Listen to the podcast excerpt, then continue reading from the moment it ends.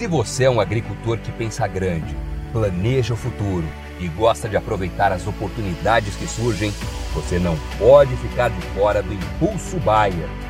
O maior programa de fidelidade do agro brasileiro. E o Impulso Bayer funciona de um jeito muito simples. Para participar, você compra produtos Bayer. Entra no site orbia.ag e cadastra as notas fiscais. E assim que a sua nota for aprovada, seus pontos serão calculados você já poderá resgatar produtos e serviços. Também a partir do cadastro das notas fiscais, você junta impulsos que vão determinar o seu número de estrelas. Você pode ser cliente de uma a cinco estrelas. Quanto mais produtos Bayer comprar, maior será sua classificação e mais benefícios você acessa, como entrada gratuita em eventos, viagens exclusivas e acesso a soluções que vão alavancar o seu negócio. Saiba mais em agrobaia.com.br barra Impulso Traço Baia. É o Impulso Baia, impulsionando você para o futuro.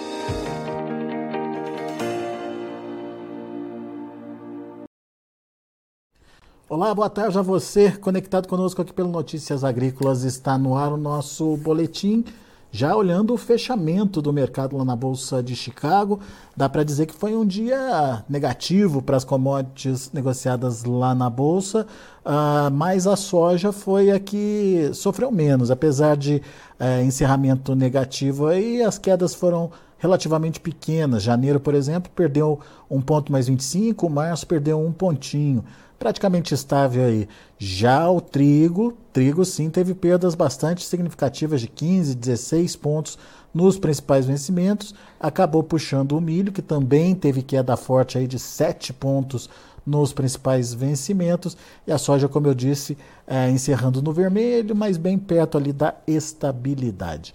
O que está acontecendo com o mercado, ou melhor, o que está faltando acontecer no mercado? Vamos perguntar para Eduardo Vanin, direto lá da Agriinvest, direto lá de Curitiba, no Paraná. Seja bem-vindo, meu amigo. Obrigado mais uma vez por nos ajudar a entender um pouquinho mais da dinâmica de precificação aí da soja.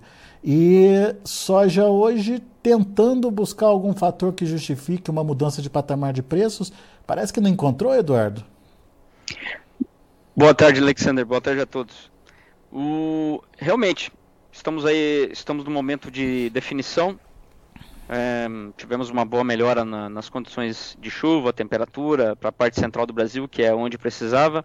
Temperaturas caíram, tivemos chuvas, não foi toda aquela chuva, isso é verdade, que o modelo, modelo europeu previa. Ficou mais ou menos entre é, o que é ruim. O modelo europeu é, é, mostrava mais chuvas do que o modelo americano. O modelo alemão também mostrava mais chuvas e acabou ficando mais próximo no meio do meio termo entre o americano que é mais seco e continua sendo mais seco em relação ao americano e o alemão.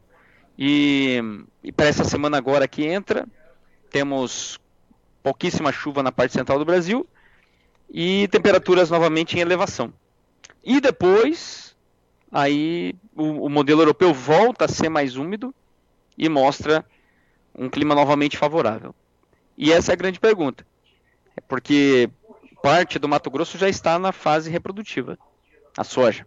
Hum. Especialmente ao 63, que plantou mais cedo e o oeste do Mato Grosso também. Essa chuva, como não vai chover agora, é, as chuvas a partir do final de semana são muito passam a ser muito necessárias. Ou seja, isso pode trazer alguma tensão aí para o mercado. Ah, sim, positivo. É, aí toda uma questão de as quebras são reversíveis ou é, aí nós vamos ter uma ideia melhor de como é que vai ser o, o potencial produtivo, porque agora é que o bicho pega mesmo. Se bem que pegou, o bicho pegou para várias regiões. É, soja sendo replantada duas, três vezes, tem relatos. Produtores gradeando a soja, indo direto para o algodão, ou até outras culturas, como arroz, lá no Mato Grosso, arroz sequeiro. E vários relatos de anomalias. Aqui no Paraná também. Aqui é um. Só que aqui é o oposto. Rio Grande do Sul, Santa Catarina falta de, de luz, muita chuva, é, doenças. Então, temos todo esse conjunto agora para dezembro pra, que vão mexer nos preços. Eduardo, quando que você acha que a gente tem uma, digamos, definição da safra brasileira, enfim, ou pelo menos uma confiança maior do que pode vir por aí? Agora dezembro. É. Principalmente para o Mato Grosso. E tem lavoura plantada muito tarde. E essas, é, é, é, apesar de, na verdade, ter plantado atrasado foi bom nessa altura do campeonato, é. que agora passam a receber mais chuvas em dezembro. E, as, e aí inverteu, as lavouras que foram plantadas antes, é, lá até início de outubro, até o dia 15, agora são as que mais estão sofrendo porque estão na fase reprodutiva, precisa a, a quantidade de água por dia dobra, vai para 8 ou 9 milímetros, e dependendo do produtor da região, não está recebendo esse volume por dia. Na verdade, tem produtores recebendo 15 milímetros na semana, quando a necessidade é 8, 9 por dia. Agora que, falando de Mato Grosso, agora que é importante. E até a definição aí da safra brasileira, comportamento é mais positivo ou negativo para preço? É, cara ou coroa. Não tem... Estamos no, estamos no momento de é, um momento decisivo, é, devido ao que as plantas já sofreram Agora dezembro tem que ser melhor. Se não for, claro, aí nós vamos caminhando para uma, um potencial de produção menor. Aí uhum. começa a fazer diferença. Até agora, se ficar por aí, nossa estimativa aqui na Agriinvest, 155 milhões e 400. Mas numa média do mercado, tradings e consultorias, está perto aí de 159,5. Bom, ficando, ficando nesse intervalo, uns 55, 160, é, é bastante soja. Aí não, não, não muda muito o que nós já temos visto em termos de prêmio e Chicago. Agora, se começar a caminhar para 150 ou, ou sub 150, e ninguém pode dizer que, que não pode acontecer, aí, aí o bicho pega. Aí nós vamos ter. Aí o mercado vai ter que precificar isso aí. Tá, mas primeiro precisa então de uma definição da safra no campo, né? Ah, sim. É, Mato Grosso agora, dezembro. Aqui para nós no Paraná, deu uma atrasadinha. O clima tá desse jeito, como comentei. Tô olhando agora pela janela aqui, nuvem. Na verdade, foi um final de semana bastante é, nublado, frio. Rio Grande do Sul tá assim também. E tem mais uma rodada de chuvas intensas. E aí, o, em todas as planilhas que você pegar aí de estimativas, é, estão considerando o Paraná 21 milhões e o Rio Grande do Sul 22 milhões de produção. Para isso tem que ser perfeito, é. para dar tudo isso. Demanda, Eduardo, pode mudar alguma coisa? Tem alguma coisa em vista? Enfim, algum fato? Preço em Chicago, ou, aliás, preço na China, é, é, necessidade de compra, enfim, alguma coisa que possa mudar o, o, o perfil dos preços? Não. Não, né? Demanda tá ruim. Isso é fato. O... É ruim no sentido. Olha, se você pegar os números desse ano, produção de ração, aí nós vamos no produto final. Cresceu 5%. Janeiro, outubro. Só que em outubro já caiu, senão seria maior. Seria perto de 5,5% de crescimento. É... Enfim, cresceu, aumentou o consumo de farelo, a demanda por soja e assim vamos. Porém, do jeito que a coisa vai andando e o, as margens, principalmente de, de, eh, da suinocultura na China, não melhoram e novamente está negativo, aí nós temos uma projeção para 2024 de uma queda no consumo de rações. E aí não é bom, claro. Agora, tudo depende de novo da produção do Brasil, porque se o Brasil tem uma queda, vamos supor, de 5% e a China tem uma queda de 3%, tudo bem. Aí nós vamos. Aí, aí o fator que vai fazer diferença é se os Estados Unidos vai aumentar a área da soja e quanto que vai produzir, se vai aumentar, etc. Então. Muito bem. Nos Estados Unidos, nesse momento, é, nada que complique também esse mercado, né? Nem venda empacada, nem é, é, é, problema aí com a comercialização? O, a soja americana, eles estão vendendo, está vendendo dezembro, janeiro, fevereiro, março, apesar de estar mais caro do que o Brasil, está vendendo. Ah, é? O, tem soja para vender? Tem. Tem logística? Mais ou menos, mas ainda tem. E, bom, enfim, agora é o momento deles, eles têm que vender, quanto mais melhor. A diferença vai ser exatamente se os Estados Unidos vai vender bastante para a janela de embarque, fevereiro e março. Para isso, precisa de um jabu no Brasil. Porque se aqui correr bem, aí nós vamos ter é, soja para embarcar fevereiro, março e nós somos muito mais baratos. Inclusive, como eu falei da outra vez, agora já dá uma encostadinha, mas ainda dá conta. É, processadoras nos Estados Unidos poderiam nesse momento comprar soja maio aqui no Brasil. Provavelmente vai chegar mais barato do que a soja americana, posto fábrica lá para maio. Então o Brasil continua sendo muito barato. Muito bem. Vamos pre é, prestar atenção no que vem pela frente, vamos ficar de olho. O fato é que o, o mercado lá em Chicago está precificando uma soja aí na casa dos 13,50, de, de, de 13 a 14 dólares, seria esse o intervalo, Eduardo? É, olha. Até menos, né? 14 dólares para mim é venda, na situação que nós estamos. É. Produção 150, entre 155 e 160 milhões. Tem a Argentina também que vem. Claro, a Argentina é exportadora de soja. Se correr tudo bem, 8 milhões. Metade disso vai para a reserva da China. Acaba concorrendo com os Estados Unidos, quando a gente fala de reserva. E o que sobrar vai concorrer com o Brasil também. Por exemplo, já é o caso. A Argentina vende mais barato que o Brasil, posto China em torno de uns 20 centavos por bushel. Ah, é? Para uma processadora privada que compra soja para um esmagamento olhando o rendimento, quanto maior o rendimento de farelo e óleo, melhor, aí ele vai continuar comprando no Brasil. Por 20 centavos não vale a pena comprar a soja argentina. Se você pensar em reserva, vale. Aí por isso que ela essa soja da Argentina concorreria com a soja americana que é embarcada lá pelo PNW, soja para reserva. Muito bem. Mas isso já mostra, tá bom? Ó, hum. a Argentina está ofertando. É, na, na, verdade, essa coisa toda, eu, eu diria o destaque é o seguinte: a Argentina, as tradings já estão ofertando maio, junho e julho. É sinal de que há uma confiança de, de que, que né? vai ter oferta e as tradings na Argentina já estão já estão fazendo a logística de escoamento para essa soja. É. O, é o, o mundo voltando ao normal, com oferta voltando ao normal na América do Sul. Brasil, Brasil ainda não dá para dizer que voltando ao normal, mas pelo menos se mantiver o, as atuais perspectivas, ainda assim o número em linha com a da safra passada, né, Eduardo? Mais ou menos sim. Claro, aí você leva em conta uma Argentina vindo com muito mais soja. Sim. E os Estados Unidos, o preço para o produtor e a rentabilidade está falando para ele plantar soja e a rotação de cultura. Uhum. Se você pegar no histórico que temos aí do USDA, de 1960 até hoje, pouquíssimos anos, nós tivemos duas quedas diárias seguidas.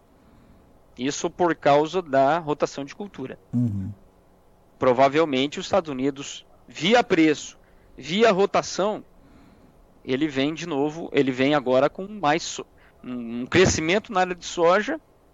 Aí não dá para dizer se toda a área que foi perdida esse ano, e menos milho. É isso que o preço está dizendo para ele.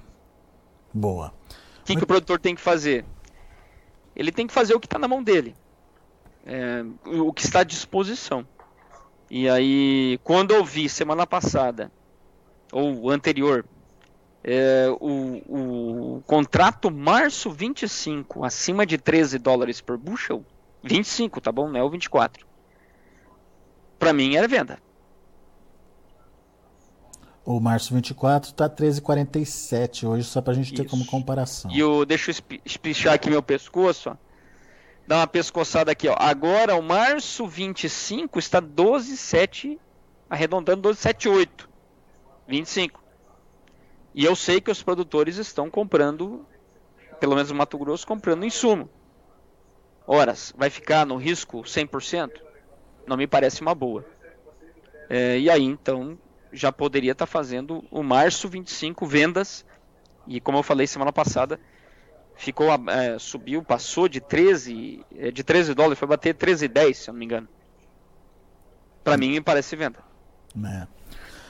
Bela orientação aí, Eduardo Vanin trazendo as informações do mercado da soja para você, produtor que está ainda em dúvida sobre o que fazer com a sua soja, que soja vender, se é a soja que está na sua mão, se é a soja do ano que vem, se é a soja daqui dois anos, enfim, tudo isso aí com possibilidades sendo mostradas para você poder participar. Eduardo Vanin, mais uma vez, muito obrigado pela sua participação aqui conosco. Uh... Deixa eu ver aqui, acho que tem perguntas aqui, Vaninho. Vamos ver se a gente consegue responder Opa, o pessoal aqui. André Marques, o normal seria prêmio em torno o quê? De mais 20? 20 acima? Para essa época do ano? SH24. Qual que é o SH24? É o contrato. Março. Março. André, sim. O, por exemplo, olha só a combinação de coisas. O ano passado, nessa mesma época, o bushel da. Na semana passada, tá? Vou pegar a semana passada como base. O bushel março oscilou entre, tre... entre 14,40 e 14,80. Praticamente um dólar acima do que está hoje. E... e, o prêmio era 40 acima, 30 acima, 40 acima. É o que o André está falando aí. Então nós tínhamos um bushel mais alto e um prêmio mais alto. Agora nós temos um bushel mais baixo, um dólar por bushel abaixo, e o prêmio está um dólar abaixo ao invés de menos, mais 40, mais 30, está menos, menos 50, menos 60. Você tem uma China que aumentou as compras. Verdade, como eu falei, está produzindo mais ação, se produz, está consumindo mais. Você tem um frete marítimo que está mais barato esse ano. Portanto, você tem você teria todos os fundamentos para ter um prêmio mais firme, mas não temos. Muito bem. Tem... Agora ele vai perguntar por quê. Bom, estou tentando descobrir ainda. Viu, André? Então, é... rapaz, não, não, não tá fácil. Você tem uma combinação meio. um pouco fora da sua normalidade. E o argumento é. O argumento é. Safra brasileira muito grande.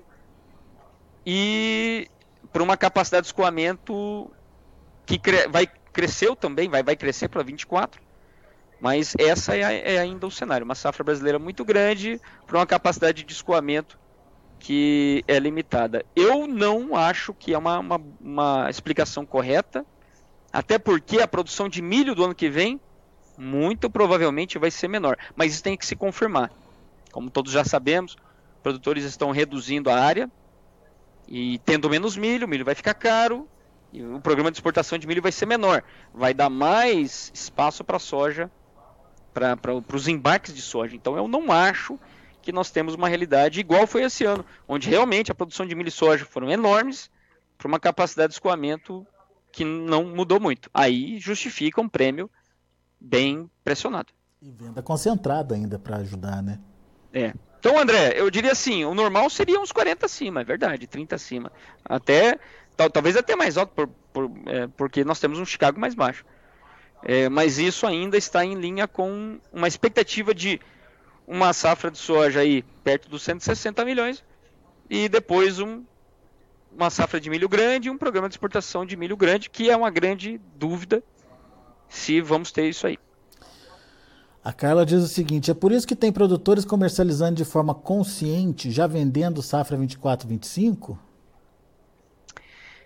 Então, essa é, é, é uma é, é um ponto que é, requer uma certa reflexão. Porque se nós temos uma safra, não é muito menor ainda, mas tudo bem, mas nós vamos ter uma safra de milho e um programa de, de exportação de milho menor, então provavelmente os prêmios da soja brasileira no interior, lá na frente, depois do, da pressão de safra, tendem a melhorar. E aí existem estratégias para você aproveitar essa melhora dos prêmios dos bases locais num cenário como esse. Tá bom? Claro que eu diria o seguinte: primeiro ponto que você tem que ter em mente é lucratividade, fluxo de caixa. Não vá pegar dinheiro emprestado o ano que vem para pagar contas. Esse ano foi terrível. E logística. Tem vários produtores, dependendo da região, que não tem muitas opções de compradores, o programa de exportação se fecha e aí aí é, fica difícil. Tem então tem que analisar cada, cada região. Às vezes, às vezes tem vendedor disposto a vender, mas não tem quem compre, né, Eduardo? Sim, especialmente nas, nas áreas de expansão diária, é, na, na, nas regiões de expansão diária, é, noroeste do, do, do, do, Mato Grosso, Rondônia, outras regiões também do Mato Grosso, aí você vai ter uma limitação de compradores. Mas, no geral, eu diria que tem que prestar atenção a essas duas coisas, lucratividade fluxo de caixa, logística. Agora, você podendo, é, podendo esperar sair um pouco dessa pressão de safra, na minha opinião, é indicado. Ah, então vou correr todo o risco? Não. Você tem que você tem que fazer seus hedgings aí. Como eu falei, 14 dólares para mim é venda na situação que nós estamos. E acima de 13 o contrato março 25 também para mim é venda. Você não vai correr, você não vai ficar 100% no risco. Muito bem. Uh, o pessoal está discutindo o tamanho da safra aqui. O André disse que já quebrou 7 milhões, na opinião dele. É, saber 7 milhões em cima de que projeção, né? Será que do. do bom, vamos lá. Se o André estiver falando de 163, que era mais ou menos uma média do, do, do, mercado como um todo, então estamos falando de 156 milhões. Isso. Eu concordo com ele. Mas isso ainda, André, não vai fazer muito efeito. É, 156 ainda. É, tem que quebrar mais. É. Não, tô, não, tô, torcendo para que. Ó, veja bem. ah, pô, Eduardo aí torcendo pela quebra. Não, não é isso. Sai a manchete é, agora, depois, só para a né? gente pensar assim, que, que realmente faria diferença em termos de preço, precificação, tem que vir mais perto de uns 150 milhões. É, esse é o palpite do Davi Sotti, ele é lá da Agromaster, ele está dizendo que a safra não vai chegar a 150 milhões de toneladas. Hoje a gente ainda não sabe, mas se chegar nesse nível, daí sim começa a interferir aí, no preço, né? Se ele tiver certo, é, aí o bicho pega. O bicho pega porque essa quebra é muito concentrada. É, é muito diferente quando você tem uma quebra no Rio Grande do Sul, Paraná, MS e tal. E quando você tem uma quebra no norte do Brasil. No norte do Brasil, a primeira soja a ser esmagada e a primeira soja a ser, a, a ser embarcada e essa soja ela vai para esses programas de exportação que estão crescendo bastante no, no Arco Norte e Santos também. Aí vai faltar soja para essa logística. Aí muda bem a configuração. É. Muito bom. Eduardo Vanin, meu caro, muito obrigado mais uma vez pela participação. Volte sempre. Obrigado aos internautas que também participaram com a gente aqui, deixando sua opinião, seus depoimentos. A participação de vocês é muito importante e relevante, por isso peço que vocês façam aí a inscrição no canal, no canal do Notícias Agrícolas Oficial, é, façam aí a, a, sua participação deixando o seu like, o seu joinha ali e também participem das redes sociais, inclusive da Agriinvest, certo, Eduardo Vanin? Opa, entra lá e assiste nós lá. Só bobagem o dia inteiro. Muito bom. Valeu, Eduardo. Obrigado. Beleza? Abraço. Valeu. Tá aí, Eduardo Vanin, Agriinvest, aqui com a gente no Notícias Agrícolas, chamando a atenção para esse atual momento, a, a, momento de definição é, de safra do que está acontecendo e que a, o mercado começa a ficar de olho, principalmente fazendo as suas contas aí para o que vem pela frente. Vamos ver como encerraram as negociações lá na Bolsa de Chicago hoje. De olho na tela, vamos lá. A gente teve uh, janeiro fechando aí com um pontinho de queda, 13 dólares e 29 centos por bushel. Março, 13 dólares e 48 centos por bushel, queda de meio ponto. O maio, 13 dólares e 61 centos por bushel, caindo 0,25. E o julho subindo meio ponto a 13 dólares e 67 centos por bushel. A gente tem também o milho milho que, como eu disse, seguiu aí a tendência do trigo. Uh, milho fechando com dezembro a 7 pontos mais 75 de baixa, 4 dólares e 55 centes é, por bushel. Uh, março, 4,75, queda de 7 pontos mais 25 também. O maio, 4,86, 7,75 de baixa. E a mesma queda para julho, que fechou a 4 dólares e 86 centes por bushel. E para finalizar, o trigo, que esse sim teve uma queda significativa aí. Dezembro, 5 dólares e 34 centos por bushel, 14 pontos e meio de queda. Março, 5,61. queda de 16 pontos mais 25. Maio, 5 dólares e 76 centes por bushel, recuo de 15 pontos mais 25. E o julho, 5,89, queda de 15 pontos. São os números de hoje, já de fechamento do mercado. A gente fica por aqui. Agradeço a sua atenção e a sua audiência. Notícias agrícolas informação agro-relevante conectada.